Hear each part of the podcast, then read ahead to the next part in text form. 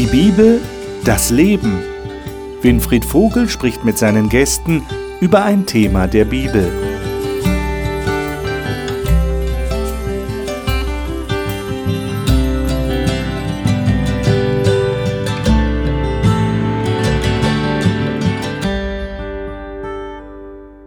Willkommen zur Gesprächsrunde über die Bibel hier im Studio des Hope Channel. Wir reden zurzeit über das Thema Jesus verbindet. Und es geht eigentlich um die Frage, wie sind wir eigentlich miteinander verbunden, wenn wir gläubige Menschen sind?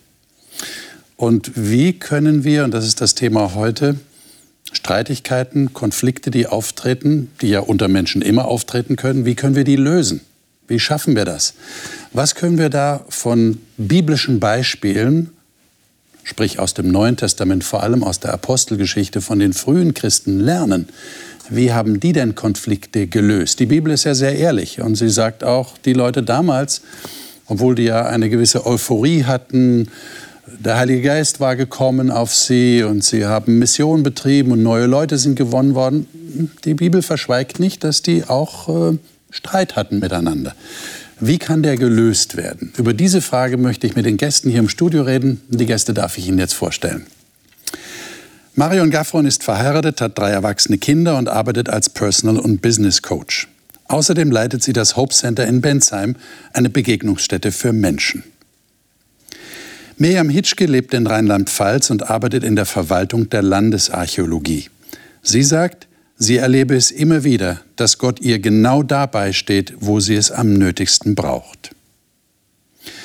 Werner Dullinger stammt ursprünglich aus Niederbayern, ist Pastor und derzeit Präsident seiner Freikirche in Deutschland. Er sagt, ihn habe die bedingungslose Liebe seiner Eltern für sein Leben und seinen Glauben geprägt. Eugen Janssen hat Wirtschaftsingenieurwesen und Risikomanagement studiert und arbeitet im I T-Bereich. Er sagt, er lerne jeden Tag mehr über die Liebe und Gnade Gottes in seinem Leben. Schön, dass ihr da seid. Ich lade euch ein, dass wir die Bibel aufschlagen, und zwar in Apostelgeschichte Kapitel sechs. Die Zuschauer, die uns schon länger zuschauen, werden sich erinnern, dass wir erst kürzlich die Apostelgeschichte studiert haben. Das ist vielleicht noch präsent.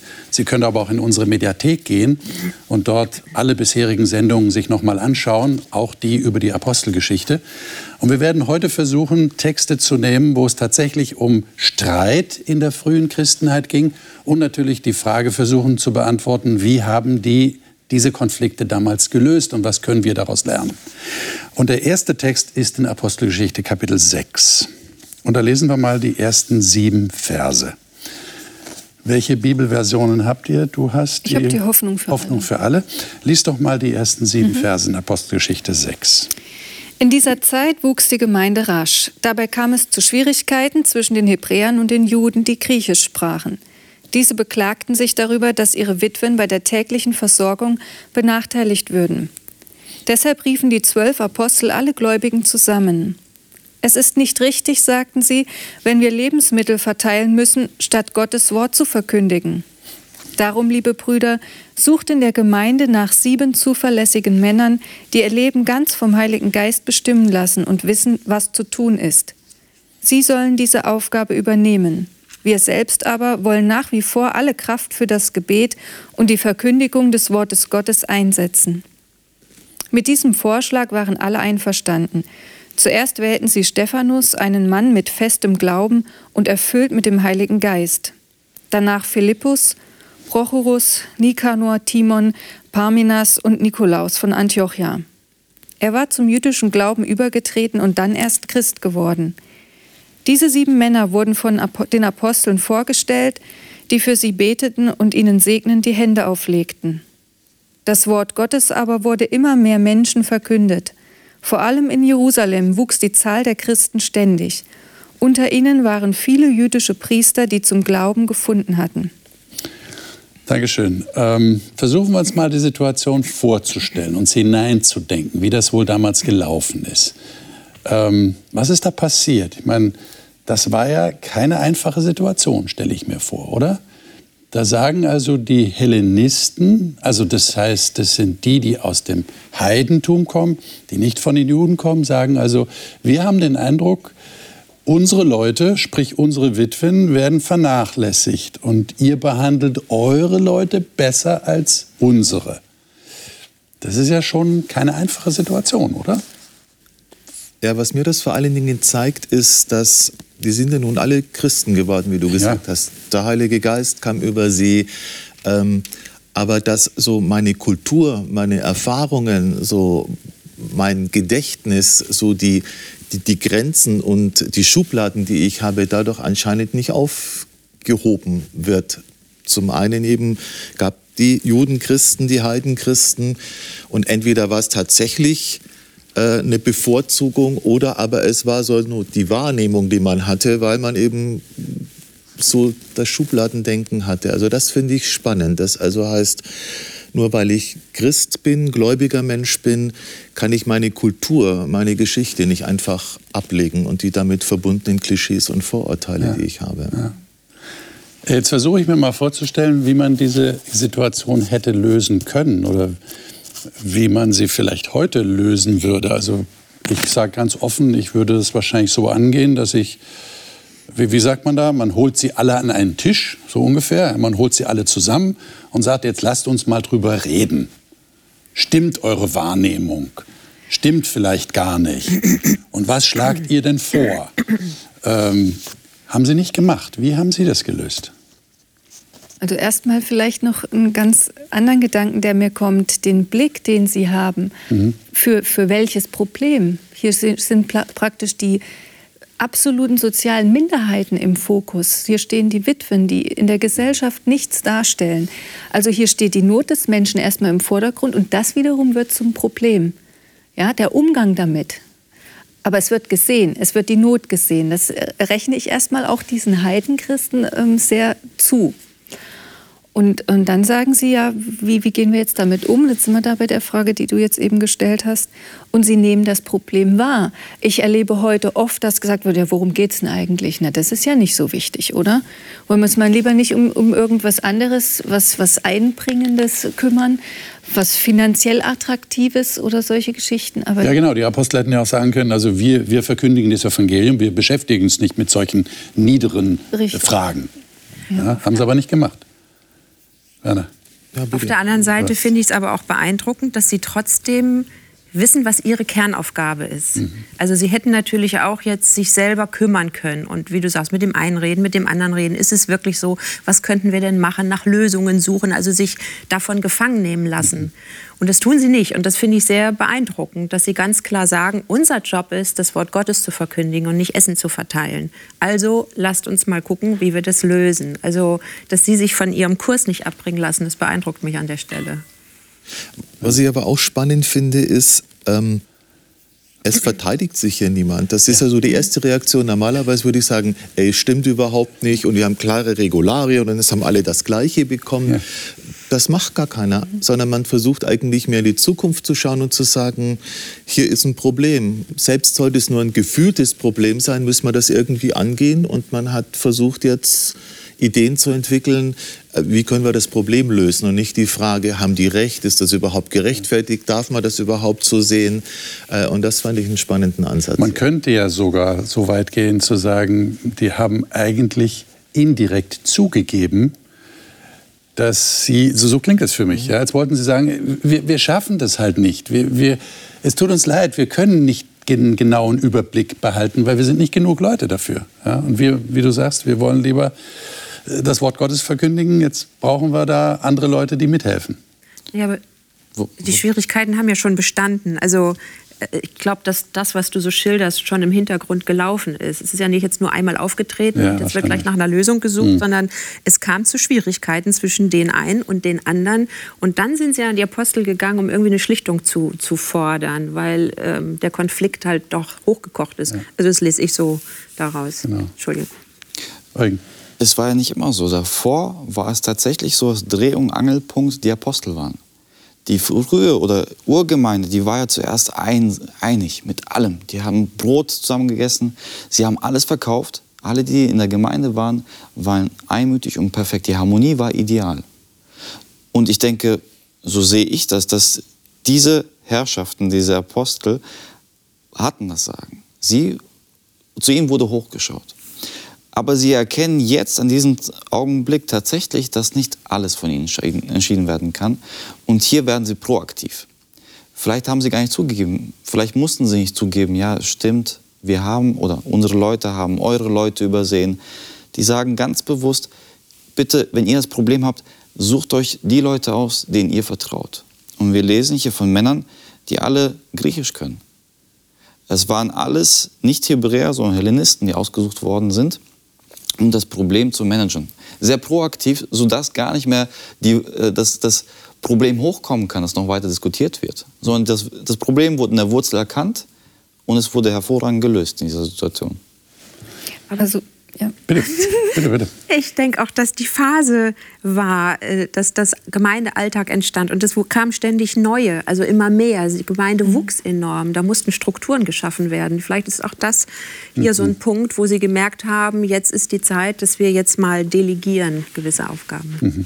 Also hier ist ja auch ganz klar eine, eine Bewertung drin, zumindest steht es in meiner Übersetzung so, es ist nicht richtig, haben Sie gesagt, wenn wir Lebensmittel verteilen müssen. Also wenn mir so jemand, wenn ich mit jemandem ein Problem habe und komme damit zu, zu jemandem und der sagt mir, das ist nicht richtig, wenn ich das jetzt machen muss, dann bin ich erstmal wie vor den Kopf gestoßen. Ja? Aber Sie beziehen klar Stellung und trotzdem ist das Problem für Sie nicht vom Tisch, sondern Sie kümmern sich ja weiter darum, wie es, also Sie finden ja zu einer Lösung gemeinsam. Aber Sie sagen, das ist nicht unsere Aufgabe. Sie berufen sich auch ganz klar wieder auf Ihren Auftrag. Mhm. Und da haben Sie wieder das, äh, den Auftrag von Gott quasi im, im Blick und verlieren das nicht aus den Augen.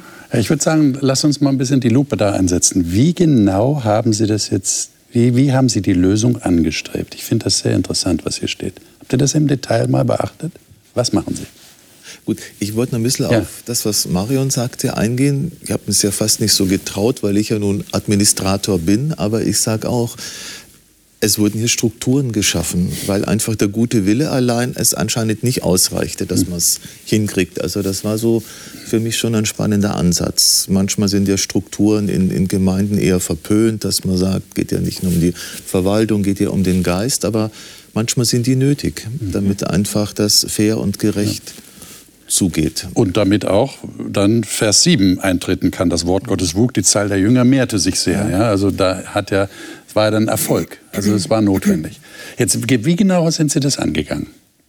Erstmal haben Sie alle zusammengetrommelt. Ja. Gemeindeversammlung, Vollversammlung okay. sozusagen. Okay. Und dann? Dann haben Sie die anderen ermächtigt, Verantwortung zu übernehmen. Ah. Nicht Sie haben die Verantwortung übernommen, sondern gesagt, sucht ihr sieben Brüder aus.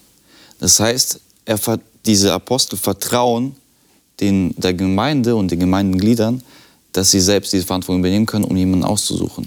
Aber Sie erkennen auch im ersten Schritt, dass Sie nicht alles alleine meistern können. Wie oft fühle ich mich in meinem Leben für alles Mögliche verantwortlich und meine, ich muss das noch machen, das noch machen, das noch machen.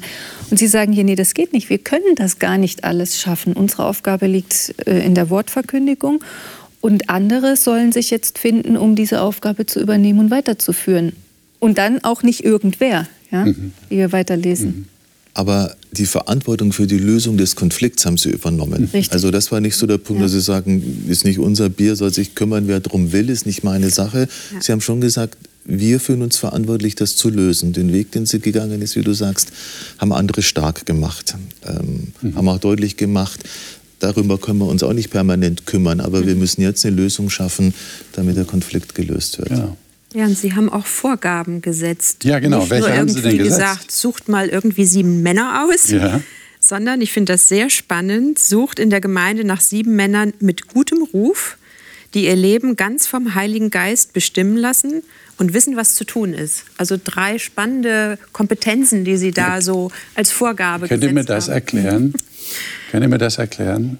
Was, äh, ich, ich formuliere es mal ganz provokant. Was brauche ich den Heiligen Geist, um Witwen am Tisch zu bedienen?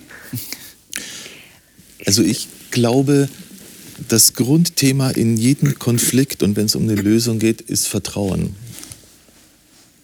Weil das Vertrauen ist ja hier kaputt gewesen, nicht? Man ging ja davon aus, wir als die Minderheit oder die, die nicht so zum Establishment gehören, werden immer permanent benachteiligt oder unsere Witwen.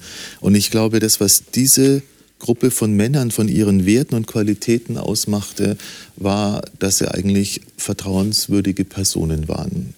Geistliche Menschen, ähm, dann äh, einen guten Ruf hatten.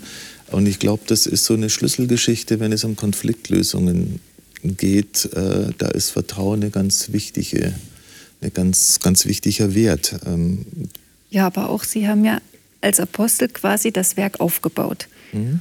Und wenn ich das jetzt verteile, wenn ich meinen Verantwortungsbereich teile, dann möchte ich, dass das auch in meinem Sinne weitergeführt wird. Mhm. Ja, also das sind die Grundlagen, mit denen Sie gearbeitet haben, mit dem Heiligen Geist, mit dem Gottvertrauen, mit dem guten Ruf und ähm, selber das auch so weiterhin umgesetzt haben wollen. Und mal ganz ehrlich, wenn ich heute sage, ja, für das Problem der Witwen und Waisen setze ich Männer ein, ja, vielleicht auch mal so drüber, ist erstaunlich, oder? Es geht hier um die Witwen und es werden Männer, sieben Männer ausgewählt. Das ist ja auch erstmal so ein, so ein Punkt, aber das war nicht das Entscheidende. Aber das war vielleicht auch in dieser Zeit nicht anders denkbar. Denn ich meine, spannend ist ja, dass es auch Männer waren, die sich beschwert haben. Es haben sich ja die Witwen mhm. selber anscheinend nicht, nicht beschwert. Das schien einfach mhm. in der Kultur nicht drin gewesen zu sein, ähm, dass die Frauen selber für sich sprachen. Ja. Ja. Aber ich ja. erlebe auch, Konflikte eigentlich haben immer auch eine Wurzel im Egoismus. Mhm. Und ähm, war vielleicht hier auch so. Ja? Unsere Leute wären besser bedient als andere, wenn, wenn es tatsächlich so war. Aber es spielt immer Egoismus mit. Und der Einzige, der vom Egoismus befreien kann, ist in meinen Augen der Heilige Geist, hm. der mir die Augen für den anderen öffnet hm. und das Herz für den anderen öffnet. Und darum finde ich das eine herausragende ja. ähm, Formulierung, die Sie hier so benutzen, oder eine, eine Maßgabe, dass es Menschen sind, die eben nicht erstmal ihre eigenen Schäflein ins Trockene bringen, sondern der Heilige Geist ja. öffnet das Herz und den Blick, und solche Leute sind hier erforderlich. Ja. Gerne. Was mir, weil du sagst, die Lupe draufsetzen, du hast das, glaube ich, schon angedeutet, auch aufgefallen ist, ähm, sie haben nicht einfach die Lösung präsentiert, sondern sie haben eigentlich der Vollversammlung hier gesagt, ähm, sucht ihr Männer aus, schlagt ihr Leute vor, denen ihr zutraut, das Problem zu lösen.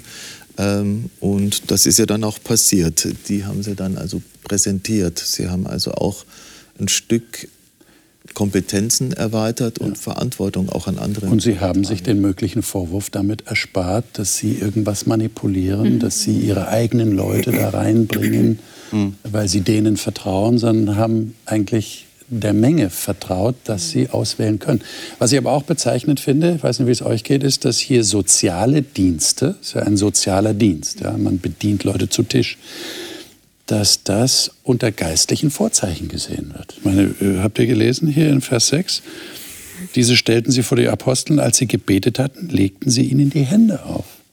Also es war wirklich eine Beauftragung mit dem Segen der Apostel und auch der ganzen Anwesenden, um diesen sozialen Dienst zu tun.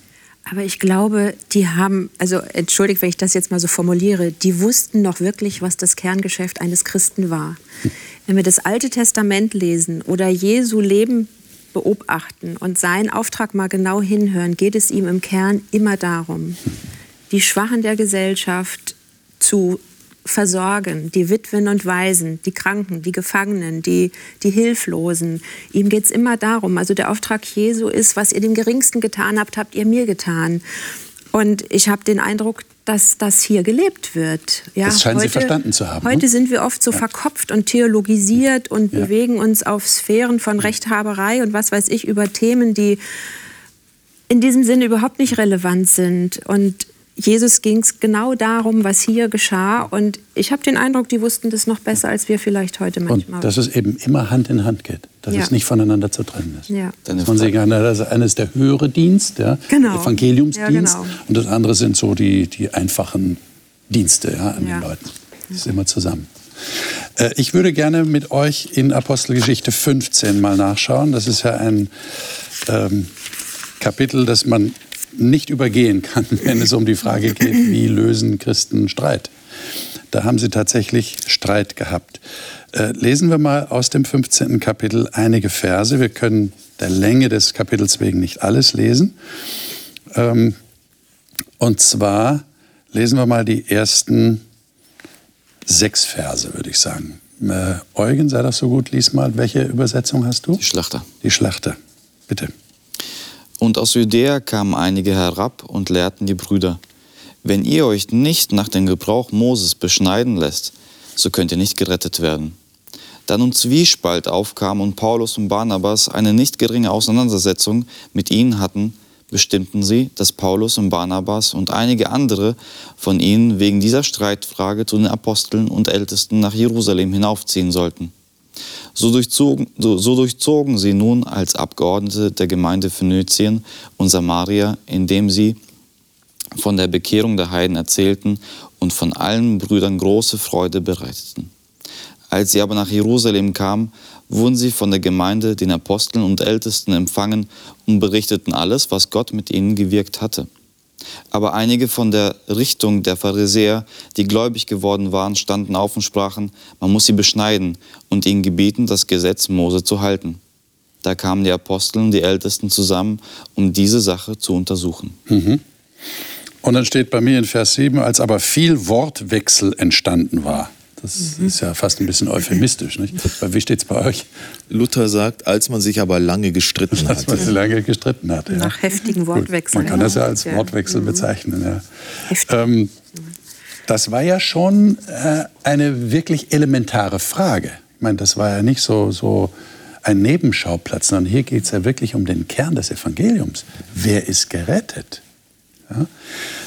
Ich gehe mal davon aus, dass ihr das Kapitel gelesen habt. Wie sind Sie das denn angegangen, das zu lösen? Jetzt kommen da also, stellen wir uns nochmal die Situation vor, da kommen also Leute, Juden, die überzeugt sind, man muss dieses Ritual der Beschneidung über sich ergehen lassen, um tatsächlich zum Volk Gottes zu gehören.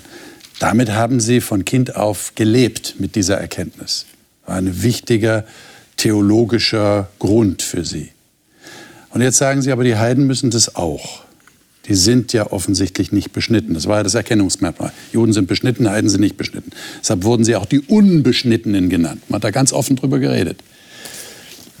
Äh, wie haben die Apostel jetzt sich mit diesem Konflikt auseinandergesetzt? Wie sind sie das angegangen?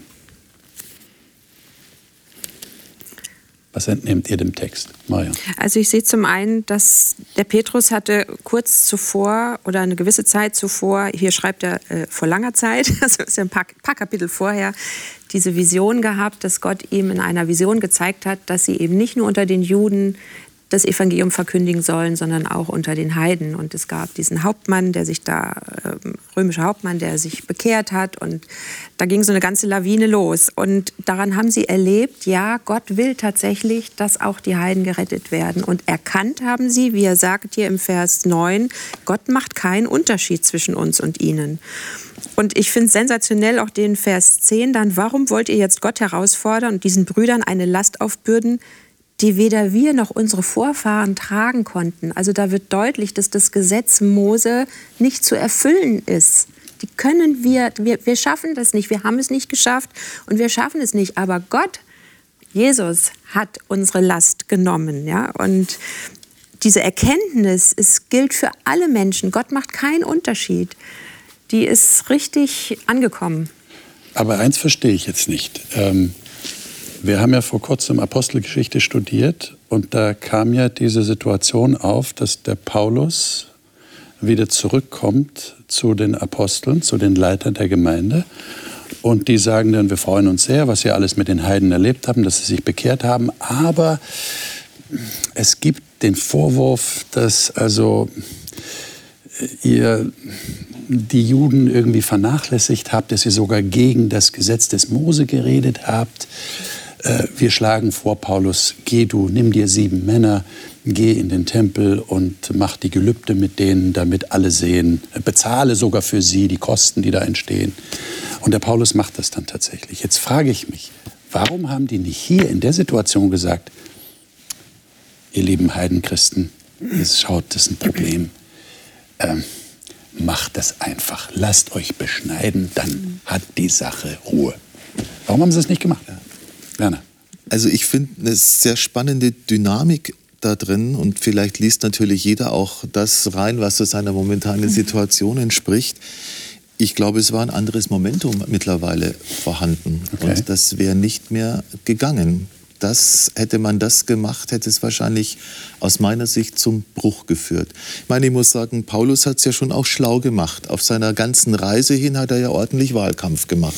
Das heißt, er hat in jeder Gemeinde erzählt, wie toll das ist mit den Heiden. Also er hat schon versucht, auch mhm. eine Basis zu schaffen für seine Position und möglichst viele Menschen zu überzeugen. Schön fand ich, dass man dann den Diskurs ausgehalten hat. Man hat sie wirklich zusammengesetzt und, ob man das jetzt gestritten nennt, vielleicht wird man es heute sagen, debattiert, hat versucht, auch äh, Positionen mal klarzumachen und festzumachen und hat das Gespräch nicht gescheut. Hat nicht gesagt, so darf man nicht denken, so darf man nicht reden. Ähm, was ich am Schluss das Spannende fand, ist, dass man zum eigentlichen Thema gar nichts gesagt hat, wenn man die Lösung anschaut. Ähm, Lesen wir doch mal die Verse, da haben wir das gerade im Ohr. Äh, äh, Vers neunzehn, da ist also, der Petrus hat geredet, dann kommt der Jakobus und sagt, Simon hat erzählt und so weiter. Und dann zitiert er aus dem Alten Testament, Verse sechzehn und siebzehn. Und jetzt ab Vers neunzehn. Marion, du hast welche? Ich habe die Hoffnung für alle. Hoffnung für alle? Lies doch mal neunzehn und zwanzig. Ich meine deshalb, erklärte Jakobus, wir sollten den Nichtjuden, die zu Gott umgekehrt sind, keine unnötigen Lasten aufbürden und ihnen nicht die jüdischen Gesetze aufzwingen. Wir sollten von ihnen allerdings verlangen, kein Fleisch zu essen, das Götzen geopfert worden ist, keine verbotenen sexuellen Beziehungen einzugehen, kein Fleisch von Tieren zu essen, die nicht völlig ausbluteten, oder gar das Blut selber zu verzehren. Hm. Und das war's. Ja. Mhm.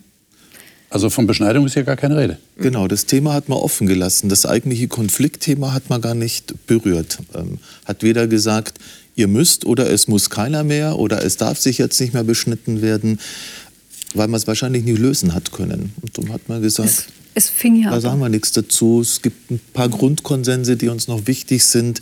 Wobei es auch schon spannend wäre, warum man aus dieser ganzen Litanei von äh, Regularien gerade die drei ausgewählt hat. Aber das eigentliche Thema hat man weggelassen. Aber das Verständnis war dann schon, mhm. Beschneidung wird nicht, ist das in diesem, wir wollen keine Lasten auflegen, hast du, glaube ich, gelesen? Ja. Bei mir steht, sie nicht beunruhigen, mhm. die Heiden. Also, also das Verständnis war wahrscheinlich schon, dass, äh, nee, Beschneidung ist nicht notwendig. Mhm. Ja, es fängt ja erstmal mit einer Behauptung an. Mhm. Wie schnell erleben wir das in, in den unterschiedlichen Gremien? Da behauptet einer irgendwas. Und dann kochen die Emotionen hoch und dann wird daraus ein Riesenthema. Und hier geht es dann letzten Endes um die Frage der Erlösung, um das Gerettetsein oder nicht. Und was ich toll finde in dem ganzen Prozess, sie streiten erst einmal miteinander. Es ist Diskussion erlaubt, sie gehen darauf ein. Heute sagt man ja zum Teil auch, besser streiten als gar nicht miteinander reden. Und das wird zugelassen. Und trotzdem verlieren sie nicht die Menschen aus den Augen, um die es eigentlich geht, nämlich um die, die sich gerade neu zum Glauben bekannt haben, die gerade äh, das für sich ganz neu erkannt oder, oder entdecken durften. Also ganz junge, ich sag mal Babychristen. Und die möchte man jetzt stärken. Und auf diesem ganzen Weg der Lösungsfindung und letzten Endes auch mit dem Ergebnis der Lösung will man diese Menschen in ihrem jungen Glauben stärken und sie groß machen. Und das finde ich so wahnsinnig faszinierend. Und dann geht es wirklich nicht mehr um die Frage, müssen Sie das noch tun oder nicht? Nein, Sie sollen sich an die Regeln äh, halten, die allgemeingültig sind, mit denen Sie auch was anfangen können, weil Sie das genauso gehört haben, weil das in Ihrer Lebenswelt bisher genauso existiert hat. Und alles andere spielt erstmal keine Rolle. Mhm. Eigen. Ich glaube, wir müssten hier ein bisschen diese Lupe drauf werfen, mhm. wie du vorhin gesagt hast. Denn für die Juden war es nicht einfach. Es gibt zig Bibelstellen, die wir aus Mose, aus dem zweiten, aus dem fünften Mose sehen und auch in der Geschichte von Abraham, von Mose. Die Beschneidung ist ein essentielles Thema bei den Juden. Wenn man ihnen das wegnimmt, da bricht etwas weg. Mhm. Und hier prallen zwei Konzepte aufeinander. Das Konzept der, des Bündnisses mit Gott mhm. und das Konzept der Erlösung. Und die Juden haben gesagt, man kann nur erlöst werden, wenn man dem Bündnis beitritt. Das ist aber nicht das, was hier drin steht. Und diese Denkweise, diese alte, verfahrene Struktur aufzubrechen, war nicht einfach. Deswegen musste vielleicht diese Diskussion vorher da sein. Letztendlich, wie es von Petrus und auch von Jakobus aufgelöst worden ist, es geht nicht um die die Beschneidung ist nicht Teil der Erlösung. Die Erlösung ist für die Heiden auch ohne Beschneidung möglich. Aber das, auch den Juden, man muss ja auch auf die Juden Rücksicht nehmen, das ihnen behutsam beizubringen, ist nicht einfach. Und deswegen haben sie einen Kompromiss gefunden, einen Kompromiss, den die Juden auch annehmen können, sich diesen vier Grundregeln, Ersticken, Unzucht, Blut und so weiter, sich davon zu enthalten. Da können die Juden sagen, ja, das stimmt, das sollen sie nicht machen, da gehören sie auch zu uns. Aber die Beschneidung ist vielleicht nicht zur Erlösung wichtig. Das, meine, das, was du sagst, wird ja bestätigt durch einen weiteren Text, äh, den wir haben, und zwar in Galater Kapitel zwei, wo der Paulus dem Kephas, also dem Petrus, vorwirft, ich zitiere mal kurz daraus, und das zeigt, wie schwierig das Thema tatsächlich war und dass der Streit wahrscheinlich heftiger war, als wir aus diesen Worten lesen können. Da sagt hier, bevor einige von Jakobus kamen, hat er mit denen aus den Nationen, also mit den Heiden, gegessen. Als sie aber kamen, zog er sich zurück und sonderte sich ab, da er sich vor denen aus der Beschneidung fürchtete. Und mit ihm heuchelten auch die übrigen Juden, sodass selbst Barnabas durch ihre Heuchelei mit fortgerissen wurde. Ja, und Paulus kritisiert das sehr stark. Das zeigt ja, das war keine einfache Geschichte. Selbst der Petrus, den wir hier in Apostelgeschichte fünfzehn finden, als den, der erzählt, wie er die Heiden bekehrt hat und darüber sehr erfreut ist, der hat Mühe, wirklich dazu zu stehen. Also es war wirklich ein, ein Konflikt. Werner? Ja, das heißt aber auch, dass mit diesem Beschluss das Thema noch lange nicht durch war, ja, in der ja. frühen Gemeinde. Genau. Genau. Was ich aber sehr interessant fand, ist, ich fand, es war ein sehr weiser Beschluss. Weil sie haben sich nicht auf eine der beiden Seiten gestellt. Denn Paulus war ja in seiner Position viel, heute würden wir sagen, extremer. Im Galaterbrief schreibt er ja mal, wer sie noch beschneiden lässt, der braucht Christus gar nicht, weil der muss das ganze Gesetz halten und dann kannst du das ganze Christentum vergessen. Das wäre ja Paulus' Position gewesen. Dem stimmte man so auch nicht zu. Es steht nirgendwo drin, auch ein Jude, der sich bekehrt oder so, darf sich nicht mehr beschneiden lassen. Also sie haben es wirklich offen gelassen und haben gesagt und haben den Juden auch noch äh, ein Stück Gesetz des Mose gelassen, haben drei Punkte rausgenommen, wo man sagte, ja, wir, ist schon irgendwo wichtig, was da auch drin steht, ist nicht alles Humbug. Ähm, und von daher glaube ich, war es eine, heute würde man vielleicht sagen, eine politische Entscheidung, die dazu führte, dass beide Gruppen, die es gab und beide vielleicht extremen Positionen sich noch zu Hause fühlen konnten in der jungen Gemeinde. Auch wenn das Problem nicht zu Ende war. Und wenn dann vielleicht Jahre später es immer noch die von Jakobus gab, die die Beschneidung für die ganz wichtig war und die anderen, dann heißt das, solche Probleme lassen sich nicht mit so einem Beschluss einfach klären und sagen, jetzt ist es vorbei. Marion. Aber trotzdem haben Sie ja Stellung bezogen, also mhm. weil ja. wir so hier stehen hatten, naja, eigentlich sagen die gar nichts dazu. Ich finde schon, dass Sie was dazu sagen, oder der Redner hier, der Petrus, weil es ging ja um die Frage, wer gehört zu Gottes Volk? Mhm. Die Beschneidung war das Zeichen der Juden, du gehörst zu Gottes Volk. Und jetzt kommen andere, die keine Juden sind und wollen auch zu Gottes Volk gehören. Und in Vers elf sagt er, wir glauben, dass wir allein durch die Gnade Jesu des Herrn gerettet werden. Und dasselbe gilt auch für die Nichtjuden. Also diese Frage, wer ist Gottes Volk, beantwortet er schon. Er sagt jetzt nicht explizit, ähm, die Beschneidung brauchen wir nicht mehr, Punkt. Ja, so wird es nicht formuliert, aber es wird anders formuliert. Wer gehört zu Gott? Wer ist errettet? Mhm. Das wird schon sehr deutlich benannt. Und ähm, ja. Ich würde es an der Stelle sagen, lesen wir der Vollständigkeit halber noch die letzten Verse im Kapitel fünfzehn. Ähm, und zwar ist es der Abschnitt ab Vers dreiundzwanzig. Da geht es jetzt darum, wie sie das den Gemeinden mitteilen, was sie beschlossen haben. Äh, ich würde sagen, wir lesen mal von Vers vierundzwanzig bis Vers achtundzwanzig, weil was dann nach achtundzwanzig kommt, das haben wir jetzt schon vorher gelesen. Das ist derselbe Inhalt, da wiederholen Sie das nochmal, was Sie beschlossen haben, aber das sollten wir mal lesen. Ähm, Werner, sei doch so gut, lies mal die Verse vierundzwanzig bis achtundzwanzig. Weil wir gehört haben, dass einige von den Unsern, denen wir doch nichts befohlen hatten, euch mit Lehren irre gemacht und eure Seelen verwirrt haben, so haben wir einmütig versammelt beschlossen, Männer auszuwählen und zu euch zu senden, mit unseren geliebten Brüdern Barnabas und Paulus, Männer, die ihr Leben eingesetzt haben für den Namen unseres Herrn Jesus Christus. So haben wir Judas und Silas gesandt, die euch mündlich dasselbe mitteilen werden. Denn es gefällt dem Heiligen Geist und uns, euch weiter keine Lasten aufzuerlegen, als nur diese notwendigen Dinge. Hm. Ich meine, die Frage, die ich jetzt stelle, die muss ja kommen, finde ich.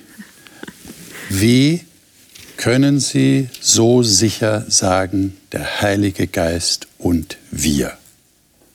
Ich meine, äh, ich weiß nicht, ich würde jetzt gerne den Administrator hier unter uns fragen, würdest du dich das trauen? Oder würden wir uns das heute so trauen? Was hat sie so sicher gemacht? Ja. Aber du musst das jetzt nicht unbedingt beantworten, aber vielleicht können die anderen was dazu sagen. Der Glaube, ihre Überzeugung hat, hat ja. ihnen diese Sicherheit gegeben. Es war ihre tiefe Überzeugung, dass das so ist. Ja, natürlich. Und sie haben ja auch äh, im Auftrag Gottes, sind sie auch dahin gegangen im Auftrag Gottes. Oder be- beziehungsweise in der Führung des Heiligen Geistes haben sie auch dieses ganze Gespräch, diese Auseinandersetzung geführt. Und dann ist es zu einer einmütigen Entscheidung gekommen. Und das wird ja hier auch noch mehrmals betont. Und das, äh, das ist nicht von Menschenhand gemacht. Da sind sie sich sicher, dass das wirklich... Also ich bitte euch um Verständnis. Ich habe einfach die heutige Kirchengemeindesituation vor Augen und im Hinterkopf ständig. Und ich denke mir dann, wenn das heute jemand sagen würde, also wenn der, der Jakobus heute das sagen würde, dann würden bestimmt einige Leute sagen, sag mal, wie kommst du dazu? Ja. Wie kommst du dazu zu sagen, der Heilige Geist und du? Ja, aber wir haben auch viel Missbrauch erlebt über die Jahrtausende. Und hier ist noch so eine reine Form, sage ich. Die haben ja ganz klar... sagen können, wer hatte den Heiligen Geist, wer nicht. Also die haben erlebt, wie er kam, wie er sie verändert hat. Die hatten Kriterien, die wir heute nicht haben. Und es ist ja. viel verloren gegangen und eben sehr viel Missbrauch. Und deswegen wäre ich auch sehr vorsichtig. Das so denke ich schade, ne? Ja, ja, ja, natürlich. Ja, so geht mir ähnlich. Ich würde mich auch schwer tun, mhm.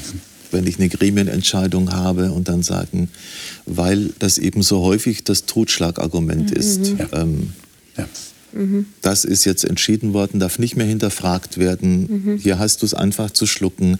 Weil wir ja gebetet und, haben. Ne? Weil wir ja gebetet mhm. haben. Genau. Mhm. Und das, da tue ich mich schwer. Das ist eine Form von, von Missbrauch, glaube ich. Mhm. Ähm, und dass es ja auch wirklich, auch selbst innerhalb dieser Gruppe anscheinend dann, man hat sich da geeinigt. Und ich fand das auch toll, was Jakobus hier sagt, wie er spricht. Und doch gab es noch Jahre danach die von Jakobus, die die Beschneidung und die so dieses jüdische Element so, so deutlich für sich wahrgenommen hatten. Das heißt, es wurde hier eine gute Entscheidung getroffen und hat einen Prozess in Gang gesetzt. Aber bis sich so alte Schubladen und Vorurteile auch so in den Herzen der Menschen verändern. Das braucht Zeit. Das geht nicht von heute auf morgen. Wenn wir das jetzt mal auf unsere heutige Zeit übertragen, wir wollen ja tatsächlich auch über das Leben hier, heute und jetzt reden. Äh, ganz erfahren wir ja nicht im Detail, wie Sie zu dieser Erkenntnis gekommen sind, oder? Es wird einfach bekannt gegeben, aber wir erfahren jetzt nicht, Sie haben die alten Schriften studiert oder Sie haben sonst irgendwie theologische Gremien gehabt, die Ihnen zugearbeitet haben. Das erfahren wir nicht. Wie würden wir das denn heute machen? Doch letzten Endes haben sich hier schon die, die ich will es jetzt nicht, religiösen Führer... Die Autoritäten. Ja, doch, ja. Die haben letzten mhm. Endes sich ja darüber, ähm, darüber getagt. Und sind zu diesem Ergebnis gekommen. Und sie schicken auch Leute mit, die prominent sind auf dem Gebiet, die man kennt, die von ihren Taten erzählen. Ja, da ist auch immer eine persönliche Beziehung vorhanden, hast du gehört von dem. Die kannten sich ja oder haben zumindest schon mal sowas in die Richtung gehört. Auch, da war immer auch gleich der Lebensbezug da. Es ging nicht nur um irgendwelche Theorien, sondern das war das echte, pure Leben. Und das konnten sie vergleichen. Daran konnten sie auch ihren, ihren, ihren persönlichen eigenen Maßstab anlegen. Das heißt aber auch Vertrauen, was du schon gesagt hast, war ja. Vertrauen irgendwie da. Also was mich so fasziniert hat, auch schon, ähm, es war nicht in erster Linie ein abstraktes, äh, theologische Auseinandersetzung, sondern das Hauptargument war die Erfahrung, das sind Menschen vom Heiligen Geist, haben sich bekehrt, haben zu Christus gefunden, auch wenn sie vielleicht nicht alles das so erfüllen und tun, wie wir meinten, dass es sein muss, dass es überhaupt passieren kann, hat man wahrgenommen, dass es passiert. Das sind Heiden, die eigentlich gar nicht den Heiligen Geist kriegen dürften, weil sie nach unserer Vorstellung noch gar keine guten Christen waren. Die hat Gott angenommen, da hat Gott zu ihnen gesprochen. Und das würde ich mir manchmal wünschen, dass man ab und zu mal auch in der heutigen Zeit wieder das mir wahrnimmt, den Menschen gegenüber, der mir gegenübertritt und sagt, ich habe eine Erfahrung mit Gott gemacht, ich habe mein Herz Gott übergeben und ich habe so schnell meine Schranke, er erfüllte auch alles, sagt er zu allem, wovon ich überzeugt bin, ja, nur dann kann er ein echter Christ sein. Mhm. Und das war hier das Argument, das war bei Petrus mit Cornelius damals schon das Argument, jetzt habe ich gesehen, dass auch Heiden Christen werden können und da bin ich bereit, über meine kulturellen Schranken und Vorstellungen zu springen, weil Gott hier an Menschen handelt, selbst wenn ich der Meinung bin, da müsste noch eine ganze Menge dazukommen, damit es richtig ist. Und das muss ja die Leute wirklich erstaunt haben, die dann diese Berichte gehört haben. Ja, die, die, die, die muss man sich mal vorstellen, die sind nicht gekommen, ja, diese Heidenapostel, und haben erzählt, also wir haben die alle reihenweise beschnitten und jetzt gehören die dazu. Ja. Sie haben gesagt, die haben den Heiligen Geist bekommen, der sich bekehrt. Ja. Ja, denen ist genau dasselbe passiert wie uns. Mhm. Da hast du auch das Argument. Du, hast fra- du fragst, woher haben sie die Autorität, ja. dass sie so sicher sein können. Ja. Vers acht, in Kapitel fünfzehn sagt uns das. Mhm. Gott hat sie bezeugt, indem er den Heiligen Geist gegeben hat. Mhm. Das heißt, wir als Menschen lehnen vielleicht manche Neumitglieder ab, weil sie sagen, sie haben das und das nicht erreicht. Und Gott muss sich hier Zeugnis einlegen, indem er den Heiligen Geist gab. Das heißt, wir suchen nach Kriterien, die wir sehen können. Kriterien, die vielleicht schon veraltet sind. Hier suchen sie nach der Beschneidung. Gott sagt, ihr braucht den Heiligen Geist. Das wird euch retten. Und hier bekommen die, He- die, die Heiden bekommen den Heiligen Geist von mir. Schaut, ich habe sie für richtig empfunden. Das ist nicht der Entschluss von den Ältesten, von den Aposteln gewesen. Gott hat es ihnen bezeugt. Und das spiegeln sie wieder. Mhm. Hm. Den Vers zwölf würde ich gerne noch an, gerne. anhängen. Alle schwiegen und hörten Barnabas und Paulus gespannt zu, als sie berichteten, ja. wie viele Zeichen und Wunder Gott durch sie unter den Nichtjuden getan hatte. Also Gott hat auch sehr viel Sichtbares manifestiert damals ja. durch Paulus und Barnabas. Das sind dann die Autoritäten auch gewesen, denen man vertrauen konnte, ja. denen man zugehört hat. Ja. Also da kam ganz viel zusammen, was hier gewirkt hat auf die Zuhörer auch. Werner. Also ich bewundere den Mut der damaligen Kirchenleitung, sich von Gott was Neues sagen zu lassen, was so ihre Vorstellungen sprengte. Und das finde ich bewundernswert und das würde ich mir für mich auch wünschen. Und darum bete ich, dass man so diese offenen Augen hat, wo man Gottes Wirken sieht, ähm, auch wenn es vielleicht so meine Vorstellungen, wie es denn zu sein hätte und wie es nur sein darf, mhm. ähm, überschreitet. Liebe Zuschauer, das ist eine wirklich spannende Frage, nicht? Das haben wir jetzt hier ganz hautnah gesehen eigentlich. Wie lösen Christen Konflikte? Wie können sie Konflikte lösen? Die Leute damals, sie haben, so würde ich mal zusammenfassend jetzt sagen, eine Offenheit bewiesen. Sie haben sich etwas sagen lassen vom Heiligen Geist. Sie haben so viel Vertrauen gehabt in das, was Gott an den Heiden gemacht hat, dass sie gesagt haben, das ist das Wirken des Geistes, das kann gar nicht anders sein. Und das hat sie offen gemacht, Lösungen zu finden, trotz sehr starke Argumente, die gebracht wurden von den Judenchristen. So und so muss es sein, nach unserer Vorstellung muss es gehen, weil wir kennen ja von Kindesbeinen an nichts anderes. Und wenn wir auf den anderen Konflikt nochmal zu sprechen kommen, den will ich auch nochmal erinnern, finde ich es auch sehr beeindruckend, dass hier geisterfüllte Menschen ausgewählt wurden und nicht von einem bestimmten Gremium, von Leitern ausgewählt wurden, sondern von allen ausgewählt wurden, die dann diese einfachen, in Anführungszeichen einfachen sozialen Dienste verrichten sollten an den Witwen und denen, die bedürftig waren. Also es gibt die Möglichkeit, tatsächlich Konflikte zu lösen. Das ist die Hoffnungsbotschaft. Aber man muss genau hinschauen, um zu sehen, wie haben die das damals gemacht und wie hat Gott durch sie gewirkt. Das ist natürlich der große Wunsch, den wir auch für Konflikte in Kirchengemeinden oder in ganzen Kirchen oder in der Christenheit überhaupt haben. Dass Konflikte gelöst werden können und Menschen tatsächlich zu Gott finden dadurch. Denn das ist ja eigentlich das Ziel, das Gott mit uns Menschen verfolgt. Gemeinsame Überzeugung ist das Thema, das wir nächste Woche aufgreifen werden. Inwieweit helfen uns gemeinsame Überzeugungen, die wir haben, tatsächlich ein ein Empfinden der Einmütigkeit zu haben, das uns hilft, gemeinsam den Weg mit Gott zu gehen. Das ist das Thema nächste Woche. Ich freue mich, wenn Sie dann wieder dabei sind.